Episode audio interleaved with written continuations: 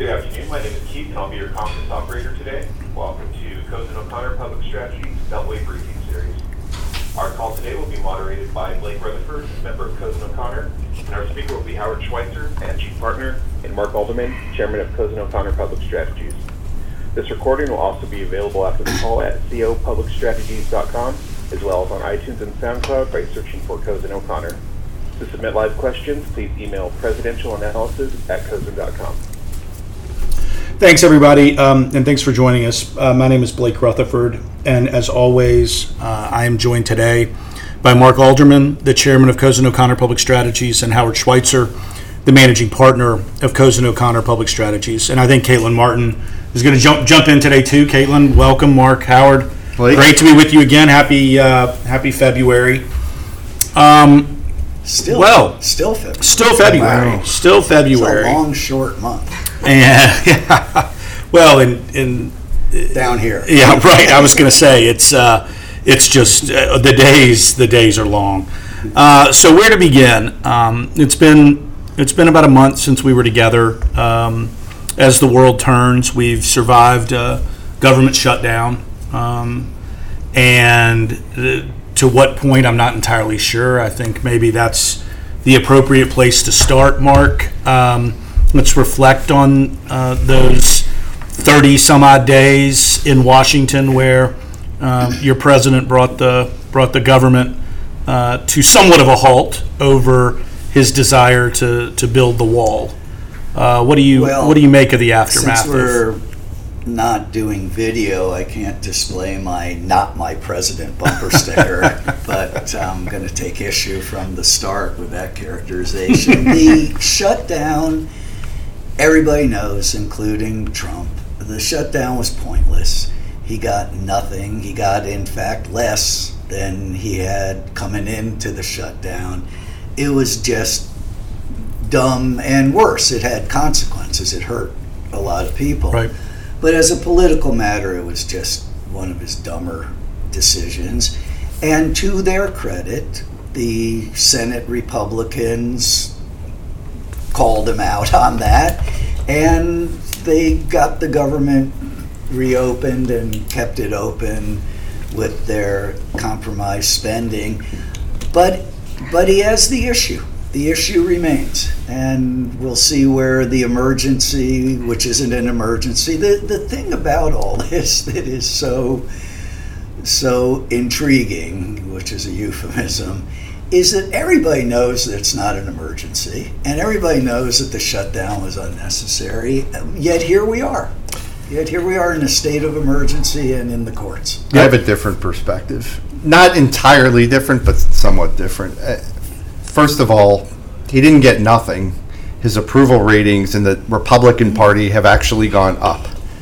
So, I- I mean, it is striking to me that that's the case, that he has the highest approval, that he has higher approval ratings in the Republican Party than Ronald Reagan had. I mean, it's crazy. The in the shrinking Republican Party. Okay. Um, but I think Ask I, I think it about her membership. further um, polarized um, further polarized the country. Yeah. I don't think it's so much about hurting government bureaucrats. And remember, I've been one. I I mean, yes, they had some temporary pain because they couldn't get their paychecks, but they're going to get paid for all that time. We'll tell that to the government contractors No, who aren't going to That's get their true. back pay. That's you're right. You're right. It's not that it was without consequences, um, but I think the consequences are much more significant in terms of polarization of the electorate and in terms of the degradation of our reputation globally. In fact, I think that's by far the most significant impact. Everybody around the world looks at our government as as the beacon and and the stability and that just isn't there and the entire world was watching us make fools out of ourselves and it's just that it takes generations to recover from that and i think and and, and you know i don't think the fact that i don't think it really hurts him politically at all because Well, everybody still thinks the same thing about him that they thought before this nonsense. but that is also what I'm trying to say. I don't disagree with a word of that. I think the international consequences are dramatic and, and have yet to be felt. Thank God we have yet to confront the international crisis where we find out what price we actually have to pay for, as you say, the degradation of our government and, and all our alliances around the world.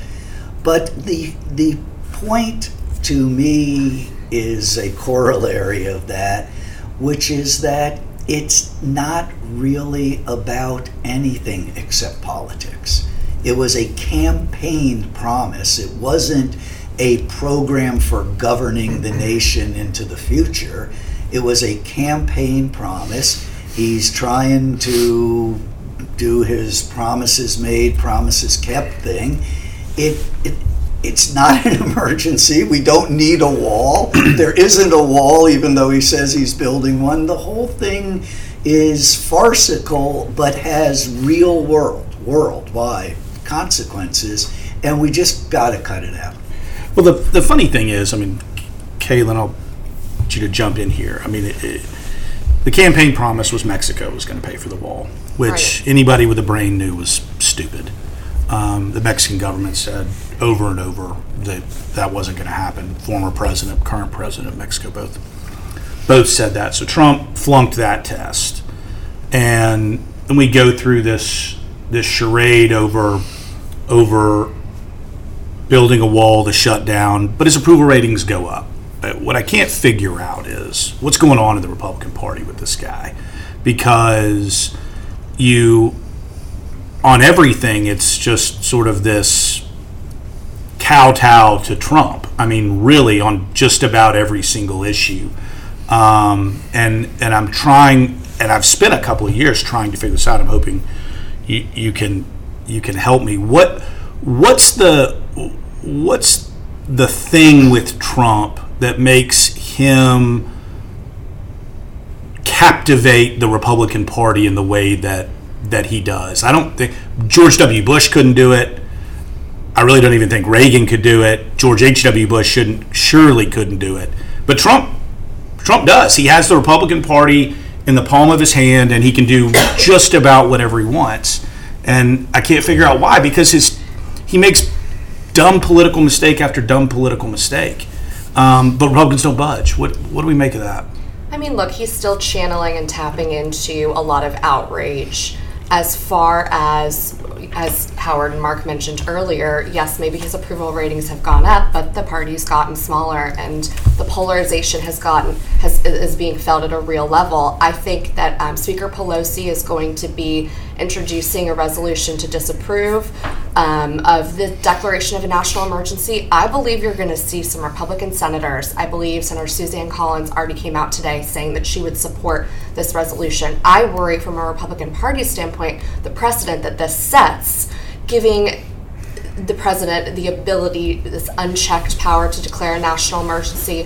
What what happens when it's you know a very left-leaning Democrat president and they want to use the same playbook? We're these same people that might be sitting quietly on the sidelines now. We're going to be screaming bloody murder if it's a national emergency declared about gun violence or about climate change or about one of several other issues. So I think that to get back to your question about the party, I think you're going to see some Republicans, and, and Senator Cornyn has come out and said he did not think that this was a good idea to declare a national emergency. I think you're going to see some separation and some some light between the president and some Republican senators on this.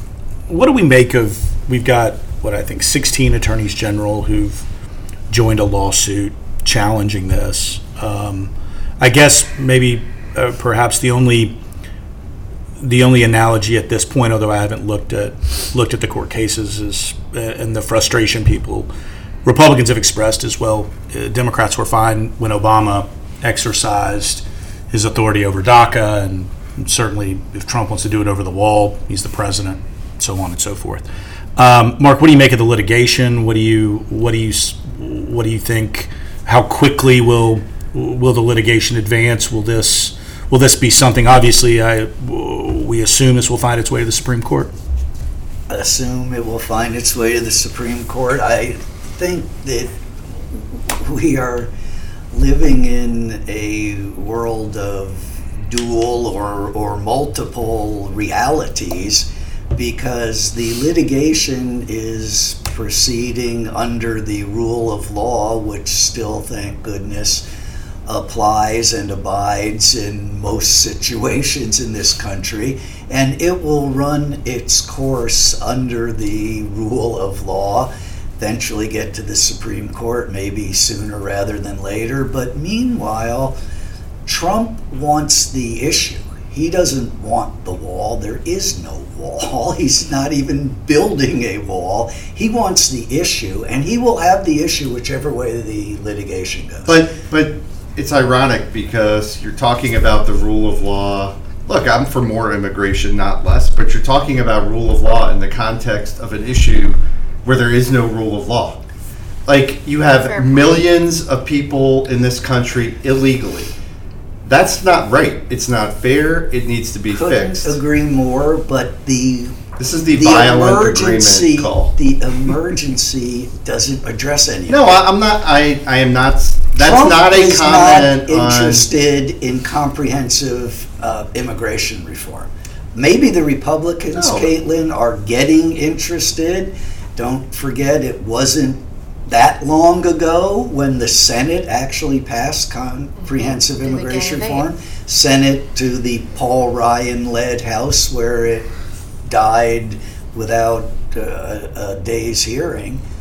But that's not what Trump's about. I don't want anything I That's not what say this- to this- come off as supporting the way Donald Trump is conducting his presidency.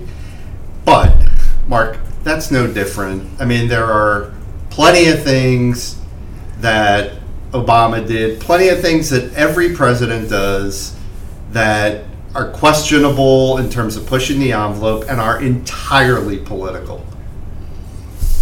What Obama did around Obama's- DACA, entirely political. Humanitarian on some level, entirely political. So let's not.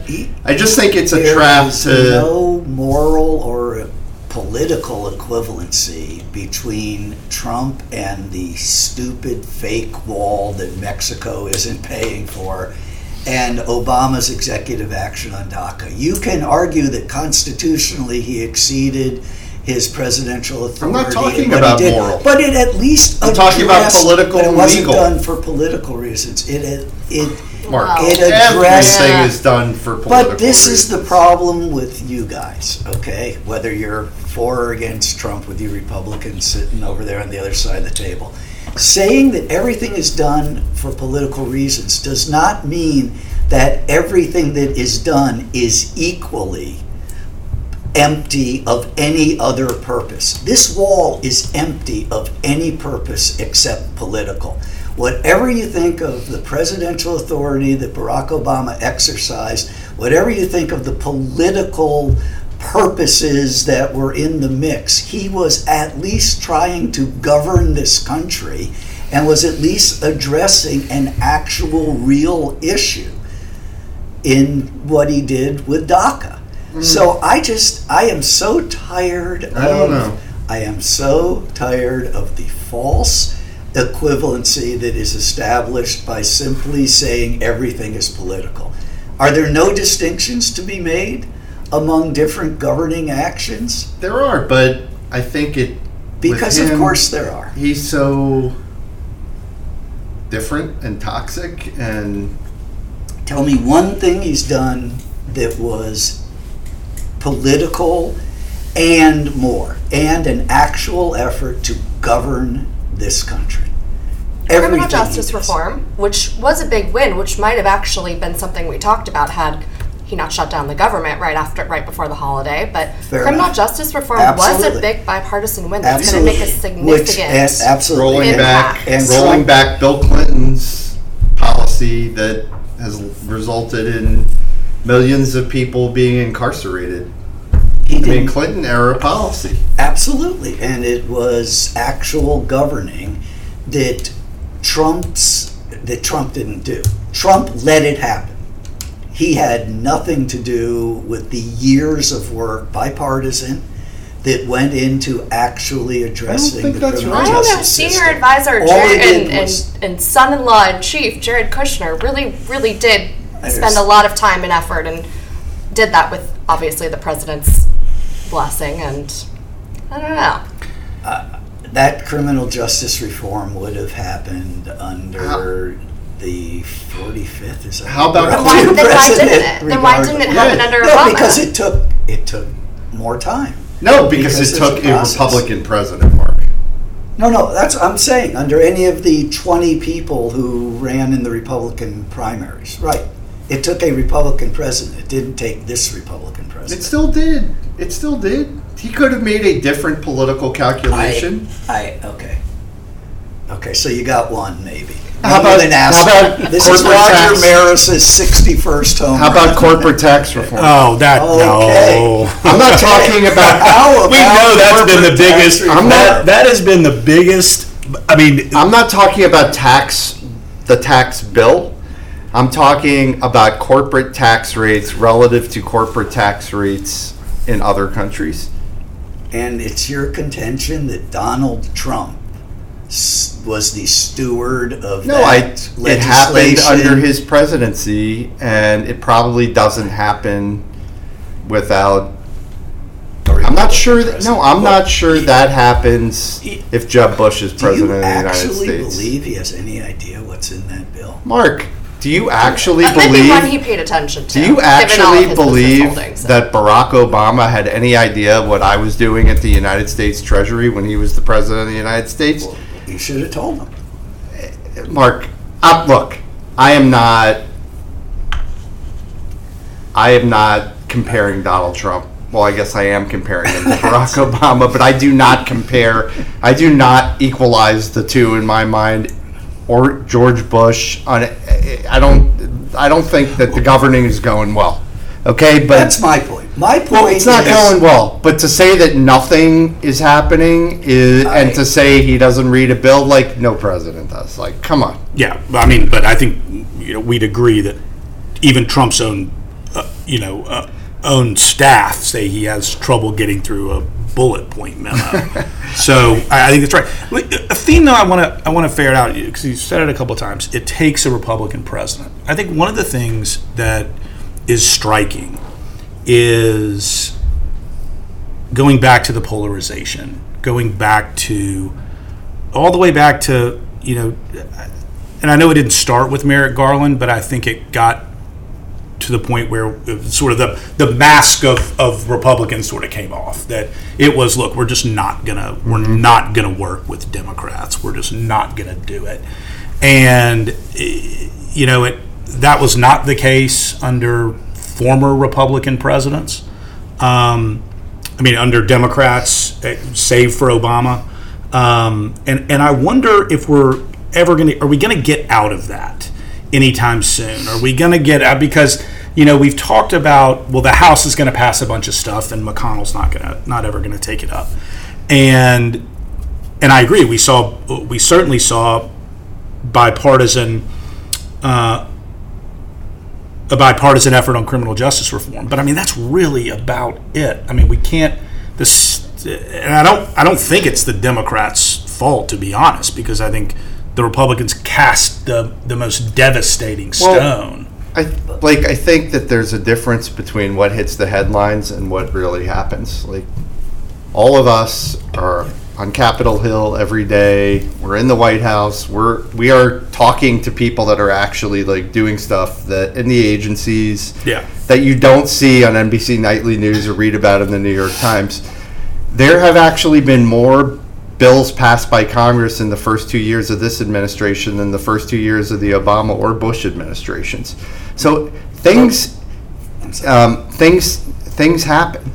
Um, Things absolutely happen. And It's- it's just the big stuff. statistically, That's the big what I want to stuff, say. the big stuff. I mean, that's what I'm talking about. Yeah. I mean, No, it, it's what I'm- is missing is presidential leadership. Right, that's and it's what- a tragedy for the country. Forget all of agree. the other unthinkable things that are happening under this administration.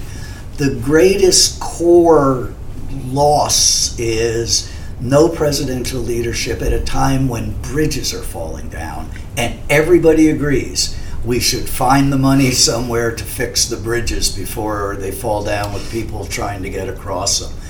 The absence of presidential leadership That's is least of it. preventing the country from moving forward on critical questions Global. where there's where there's consensus. I'm not talking about immigration, where it, even presidential leadership might not bring a consensus, but but the absence, the abject, complete vacuum in the presidency is hurting the But country. Blake, your question was about more than just um, Donald Trump. It was about Republicans and Democrats. And Mitch McConnell. Yeah. I mean, Donald Trump wasn't president when Mitch McConnell wouldn't take Merrick Right. Garland forward. Right.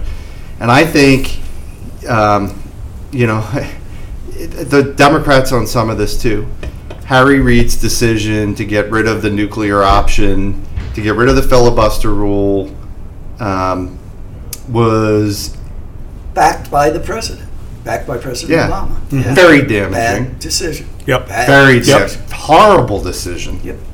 So Yep. nothing is nothing is easy to sift through in this environment, and that's why you know in terms of our clients and the things we're doing, I, I what I always say is don't buy the head fake. I mean, yes, like the things that are happening at the level of the headlines are enormously consequential. They're multi generational. They are not one or two year issues. They are 50 year issues that we're going to have to somehow, God willing, work our way through. I mean, countries rise and fall on this stuff. This is not small stuff, and that's what really matters. But in terms of the day to day blocking and tackling, whatever your issues are, you can't buy the head fake because they're you know things are still happening things are still getting done.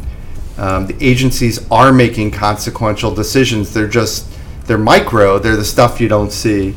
And you get you know you can't so you can't you can't back away from the process because up at the level of the headlines all this horrible stuff and c- these horrible cross currents are, are taking place. So, in light of, yeah, that's an excellent point. Um, no, no the doubt. Well, Yeah. maybe the most fundamental responsibility of the Congress, which is to take the citizens' money and spend it to govern the country, just got done. Yep. And got done bipartisanly, if that's an adverb, and got done with with zero involvement of the president. Back to the leadership point. Well, and and The way to get things done is to keep the president of the United States out of them. well, and, and I think that's what on the hill can figure out. Well, and that's and that's what I mean. Essentially, Paul Ryan and Mitch McConnell said, "We're going to get a tax bill. Stay out of it right. and sign it when we deliver it to you," which the president did. Let's let's pivot um, away from away from Trump for a moment because what has been capturing headlines is that the 2020 Democratic primary is in is in full force, um, although not complete yet. We've got some folks who have not made up their mind. But here, here's who's here's who's in the primary right now: Bernie Sanders, Elizabeth Warren, Cory Booker, Amy Klobuchar, Kamala Harris, Julian Castro, John Delaney, Andrew Yang, Tulsi Gabbard, Kirsten Gillibrand, Pete Buttigieg. Did I get that right? close enough Yeah. Close enough. Sorry, Mr. Mayor. Uh, and Marianne Williamson. How many? I, I'm counting uh, 12. 12 maybe. And then we, we still haven't heard from Joe Biden, Beto O'Rourke, Mike Bloomberg, or Sherrod Brown. Mike Bennet. Mike Bennet uh, is in all the bees. We All the you know, all the bees, bees. maybe more. Um, I mean, there we're looking at 17 potential candidates in in this primary. Um, that's good which I, no, I'm not. I, it's not. I mean, and some look. i know you weren't making a judgment Yeah. about that it's just a it's a fact It's it's 17 candidates, all m- most of whom, um, you know, have have a compelling argument um, to to run for president. Um, Mark, what do you make of the field so far? I know it's early. I'm not handicapping how this thing's going to shake out. Although, if you want to tell me, that'd be that'd be great. I can take a nap until Well, I can stop. I, Yeah. I can take take a nap and quit returning Wait. fundraising phone calls. the, the DNC has it under control. Yeah, right, Don't right, worry. right. Don't worry. Look, I think it's good, as Howard just said. I think that the most important development for the Democratic Party in 2018 and now on into 2020 is the massive engagement that has taken place from the local level all the way up by people who want to get involved and do something, anything, to move the country in a direction that, that they believe is, is right, obviously. And the bigger the field, the more the engagement. Each of these candidates brings off the sidelines certain constituencies, certain potential voters who maybe have, maybe haven't even registered, let alone voted. And that is all good. Engagement is an unconditionally good development for the party.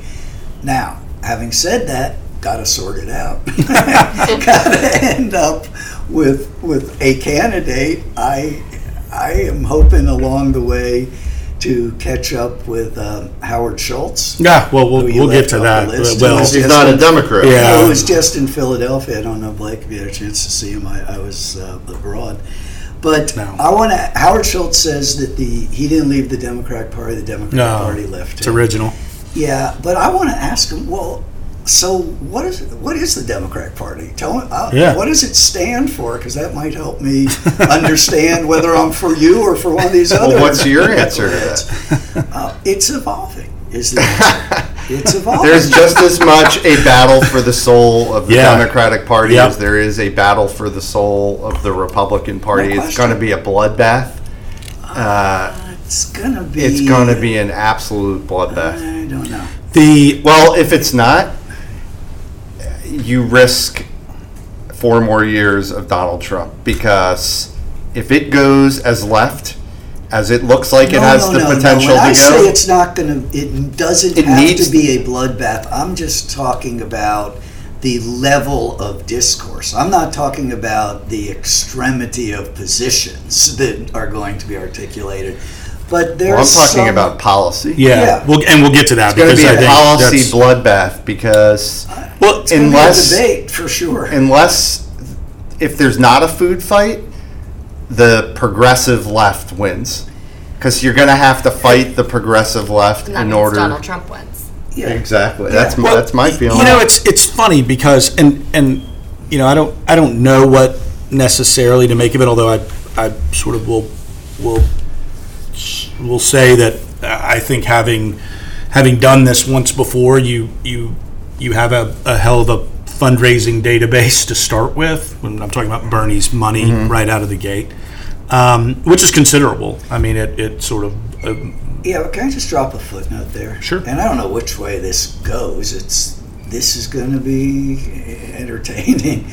Uh, yeah, Bernie put up six million dollars in, in half a day. Bernie's not a Democrat, although he is running in the Democratic primary, and I am convinced, without having yet seen the data, that a lot of that money comes from people who also aren't Democrats. This is Bernie is a movement, not a Democratic candidate. And I think a lot of that money, and, and again, it's engagement and it's all good, but that's not necessarily an indication of who's voting in the Iowa caucuses and whether No. they're for or against. But, but the loudest voice in the Democratic Party is none of those people. right. It's somebody who's not even old enough to run for president. Yep. And that's a fact. Representative Ocasio Cortez has thought you more were talking Twitter about followers than Emily. Nancy Pelosi, yeah. Yeah. than the Speaker of the House, than the leader of the Democratic Party. How do you deal with Only that? best, only only bested in name recognition on Fox News by Elizabeth Warren. Ah, The only person who gets more mention, Democrat who gets more mentions on Fox News Well, than AOC. Fundraising off of all the AOC. But that's, yeah, yeah, But to Howard, to your point, and and I, yeah. it is interesting because thanks to our friends at at CNN, they have hosted a couple of town halls, so we've gotten to see some of these candidates. Not sure why Howard Schultz got a town hall, but I'm going to blame Caitlin Everybody for. drinks Starbucks. Yeah, I get it. I, I mean, I know why, but Howard, I'll be honest. I, I, Thank you, I, Caitlin. I, I blame I blame Howard Schultz on Caitlin, which is completely Yeah. unfair. But that's Well, that's Caitlin's moderator's privilege. Driven out of the Republican Party. Well, by right, so- Donald I might Trump, be, so I'm she's not- an independent. Yeah, she likes all Starbucks. Speaking for a language president- lately. Yeah. I'm all for a president named Howard Yeah, with the last name starting. SCE. Yeah, that's right. Um, but we have started to see some contrasts, and I think the the uh, specifically on Medicare for all, we we saw where we know Bernie's been on the MFA bus for a long time. Uh, Kamala Harris came out and not only was for Medicare for all, but abolishing the private health insurance industry altogether. She seemed a little confused about that. Well, I she had to walk it back, obviously, because uh, for Because all the can't because you can't because it's just, just but other than that, totally it's impractical.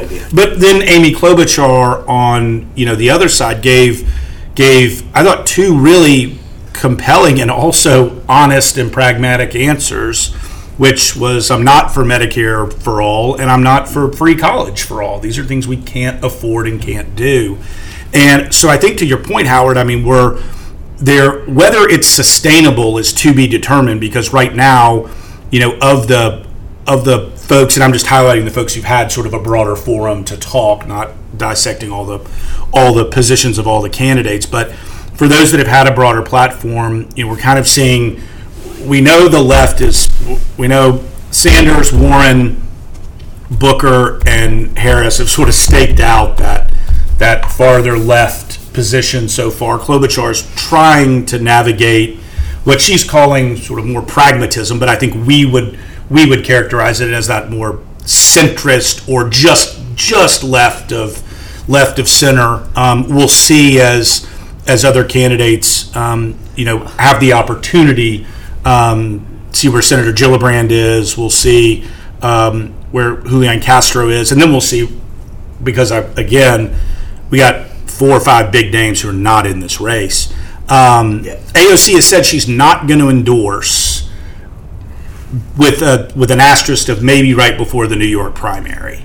Um, in the meantime, clearly shaping the debate, I would argue not necessarily for the better of the Democratic Party, but but shaping the debate. And Green New Deal comes to mind as sort of the big big ticket item that um, that has, has been put forward that looks like may actually get a vote. Um, McConnell signaled that he's so going to. looking forward to that vote. Like, let's get everyone Well, on well, like the Medicare for all, what all the. Democrats voted present or something. I mean, I, I know, I get it's all it's all for show, Mark, but but um, but the theater of politics can can be entertaining. What do you on the policy front? What do you what do you make of of where the Democrats are? How how i- is there a middle lane for somebody to to run down? I think Biden would think he he might might fill that. Sherrod Brown it's, came out with some interesting um, interesting thoughts, although uh, not sure if he's he's going to run and no clue what Bloomberg's going to do, if anything.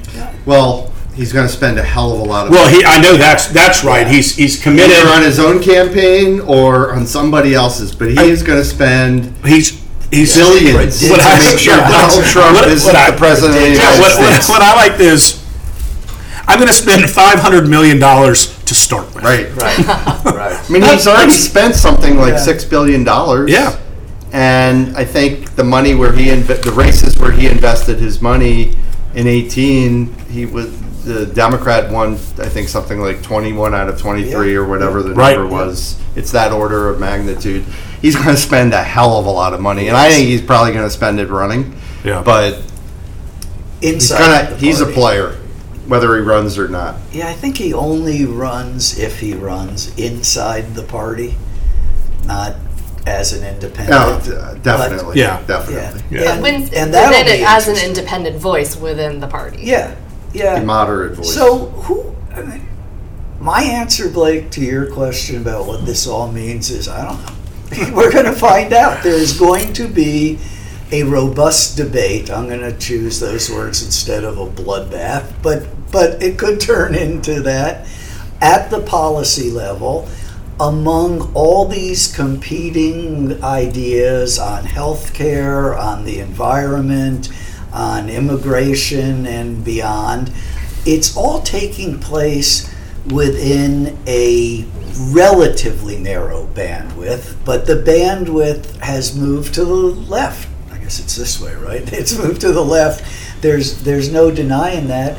And what we're going to find out is whether at the end of the day it matters more to uh, Democrats to nominate a candidate who can beat Donald Trump then it matters to Democrats that we nominate a candidate who is pure, who has the purity of policy and electability be damned. We're, we're going to find out. I, Yeah, I, I- believe it's going to be the former, not not the latter, but that's yet to be determined. The You know, most it's- important thing, I'm sorry. sorry. No, go ahead. is, um, the, the civility.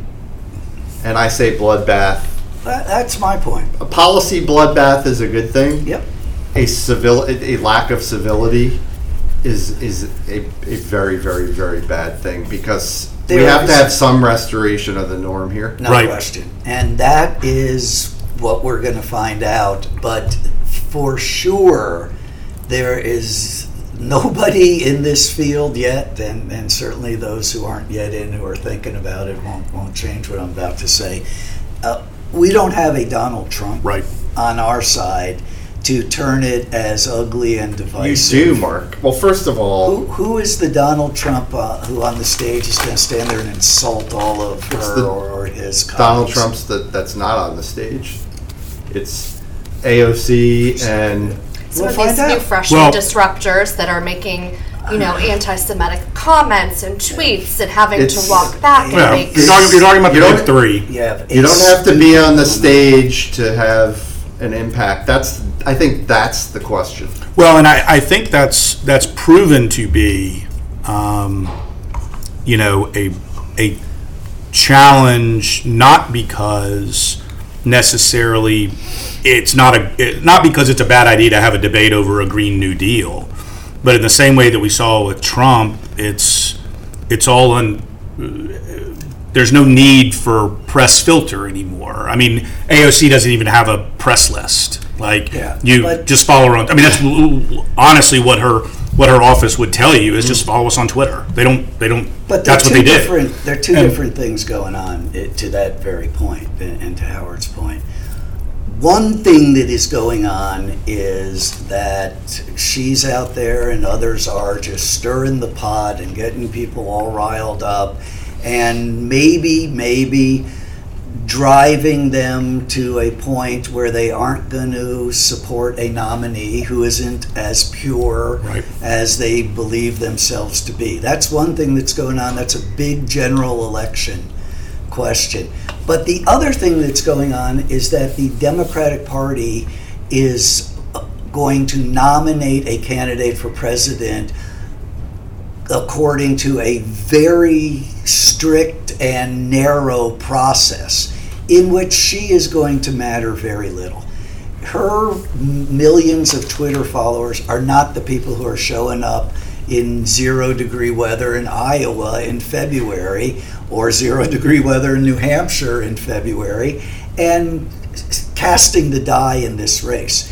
And that's why I say what we're going to find out is at the end of some day, if we nominate an electable candidate, and I believe the process is going to result in that, will she and the other millions who got engaged stay home or show up on election day? And we'll find out. Yeah. Yeah, but the, the world But she's not driving the and the country hang in the balance. But what I'm trying to say Yeah. is she, She is, Mark. No, she's not driving the nomination. She is because she's forcing. and She's not forcing Elizabeth Warren to the left. Actually, Elizabeth Warren came out and said she she's good with capital markets. She just wants regulation. She's putting a little. She's trying yeah. to move a little. That's to because the But center that's because she's trying to get folks. elected. right, Yeah. exactly. The Right. And by the way, I saw a crazy chart. I shouldn't call it crazy. Surprising chart uh, from University of uh, Virginia political science professor that ranked the Democratic candidates according to their progressivism. She is so far beyond everybody. Kamala's actually Elizabeth. Yeah. Kamala's actually second. Bernie's in the middle, which tells you something about where the field is. okay. That, isn't that the point? Yeah, I mean, yeah, because yeah, that's the point. If, if one if somebody that's left of left wins the nomination, that's bad for the party. It's bad for the country. It's bad for the world, frankly. Yep. well, and And I Bernie's, don't. Let's I mean, who's in. Blake, why? Like, Let's why who's do we in. have reason to believe that, given primary voter patterns, that that isn't going to be the case? I, I We don't think even know who the candidates are. Yeah, I, I think a, a couple of things that, that I'll say. One, I love it when the moderator. Yeah, has but we know. but we know who votes in primaries, yeah.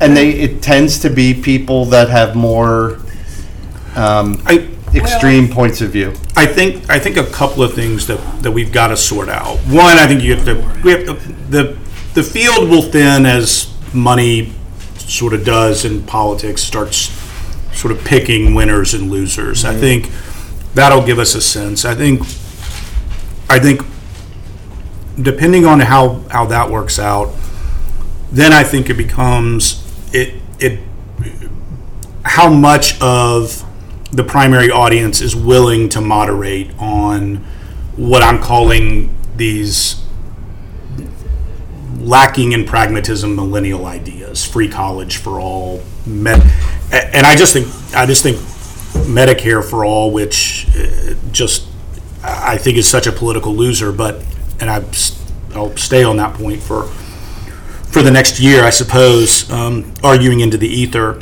Um, and then I think, and then I think the the thing that we have to we have to figure out is uh, if there's an enthusiasm gap that favors the Democrats, which we'll see, is that enthusiasm gap filled with highly motivated young people as it was in 2018 or is that that mix a bit more diverse I do think there is tension, and the Democrats are going to have to figure this out um, between the that younger audience and what their expectations of politics are. Um, I think that that AOC being one, but there are others. There, they they espouse a, a point of view that is it sort of sets, I think, an idealized ambition for what government can achieve and what people should be given in terms of this notion of kind of free everything that that the far left um, gets labeled with, and perhaps rightfully so. So I think I, I, the point of saying all that is that I I don't I don't know how impactful that's going to be when someone and I'll just go back to Amy Klobuchar because she's she's actually on the record on this says we're not doing free college for all. I'm not a genie. I, Yeah, you know, we're, not we're, we're not doing making it. it Like- easier for you to go right, to college. but- Absolutely, we're going to do student loan reform and we're going to do other things, but we're not doing free college for all. That's it. Let's move on. Um, does that become, to Mark's point, a purity test, or you know what? You can you can run on that and win. Prag- Right. Pragmatism. So I, I don't know. I, I I've been concerned, Howard, about not just not the necessarily the push to the left, just the sort of ideological sort of misunderstanding of what's what's not only achievable but, but what is practical And the way government works. and the way government functions. And so, you know, we'll, as Mark said, we'll just we'll just have to wait and see. Um, and remember that I still think too these folks got to run again in two years too, and and that that maybe maybe something to watch as well. I mean, I don't even know what. There's always a chance that Donald Trump isn't the next Republican nominee for president. Larry Hogan might get in. I mean, I don't think it's. it's That would change the dynamic. certainly not impossible. It's not impossible. It's not impossible. Not impossible. And and what what then? Like what then, Mark, of the Democratic field? What are they running? against. They're all going to run against Donald Trump. Um, at some point, what are they running for? Like it actually, that's why it acts. The policy debate actually matters. Yes, people are motivated. The young people are motivated. People that went to the polls in 2018 were motivated to go to the polls by Donald Trump. They weren't motivated to go to the polls for something. They were motivated to go to the polls against something.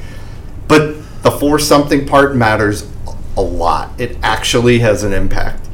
And I, there's reason to be worried about where that lands. The one thing I'd say, Mark, and, and you know, is that we did see with, I think, ev- so far everyone, at least in the in the text of their announcement speech and or video, didn't mention Donald Trump.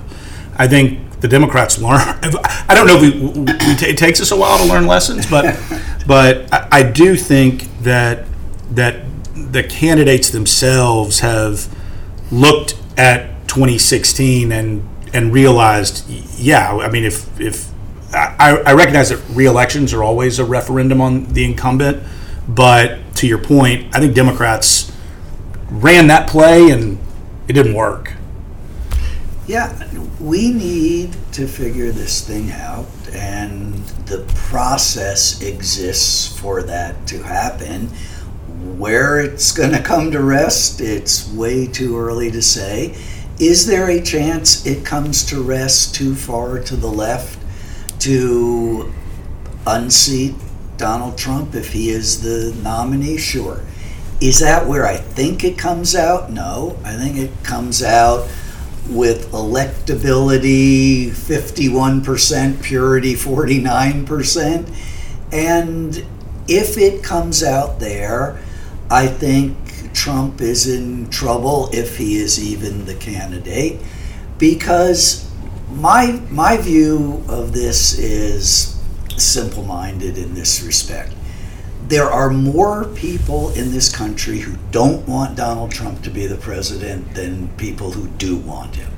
The Democrats' challenge is to get those people to come out and vote for the Democrat.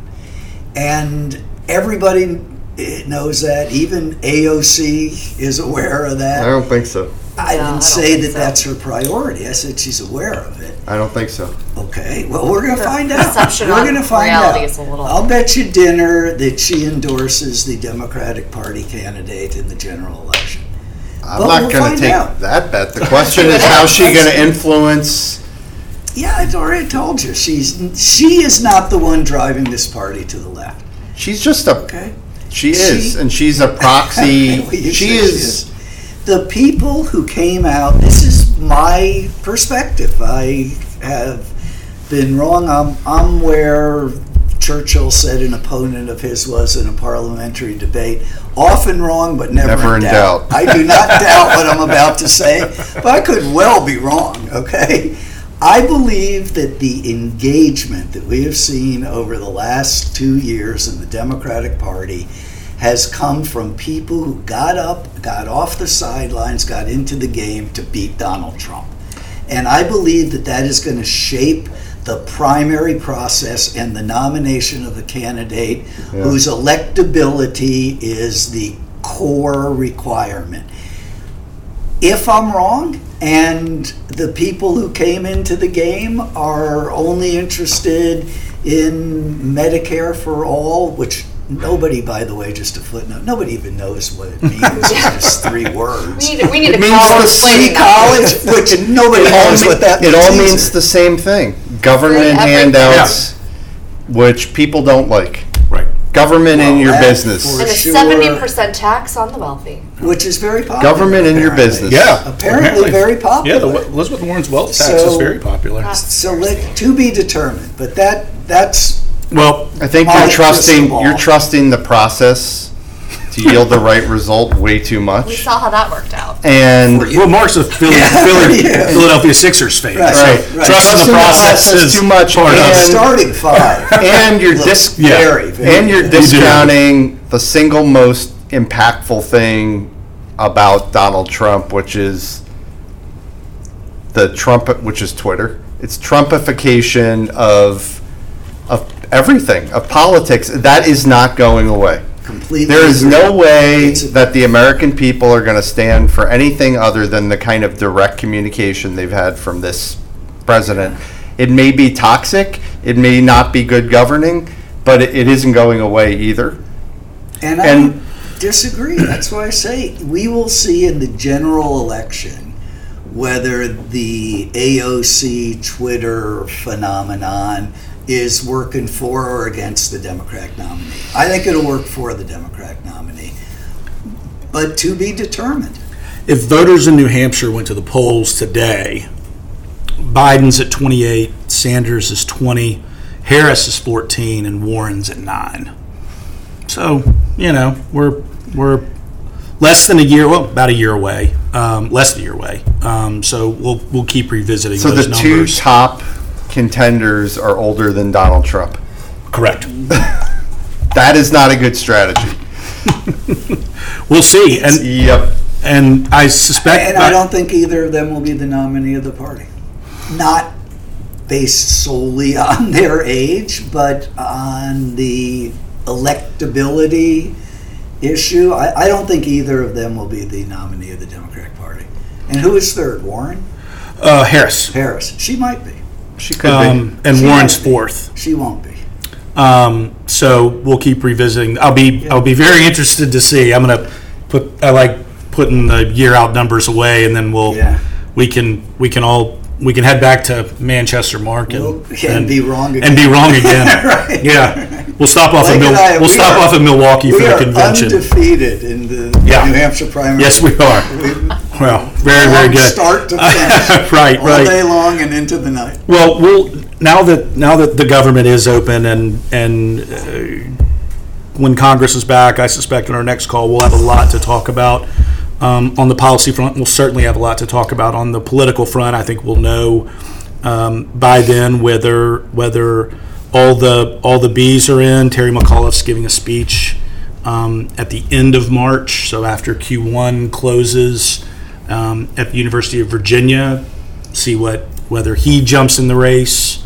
Um, so it uh, there could be a lot to lot to talk about on the political front, um, but certainly on the policy front as well. Caitlin, thanks for joining us. Sorry Thanks you didn't. having me. Um, always, always welcome. Um, comments, criticisms of the moderator certainly are welcome. You can email us at presidentialanalysis at cozen.com.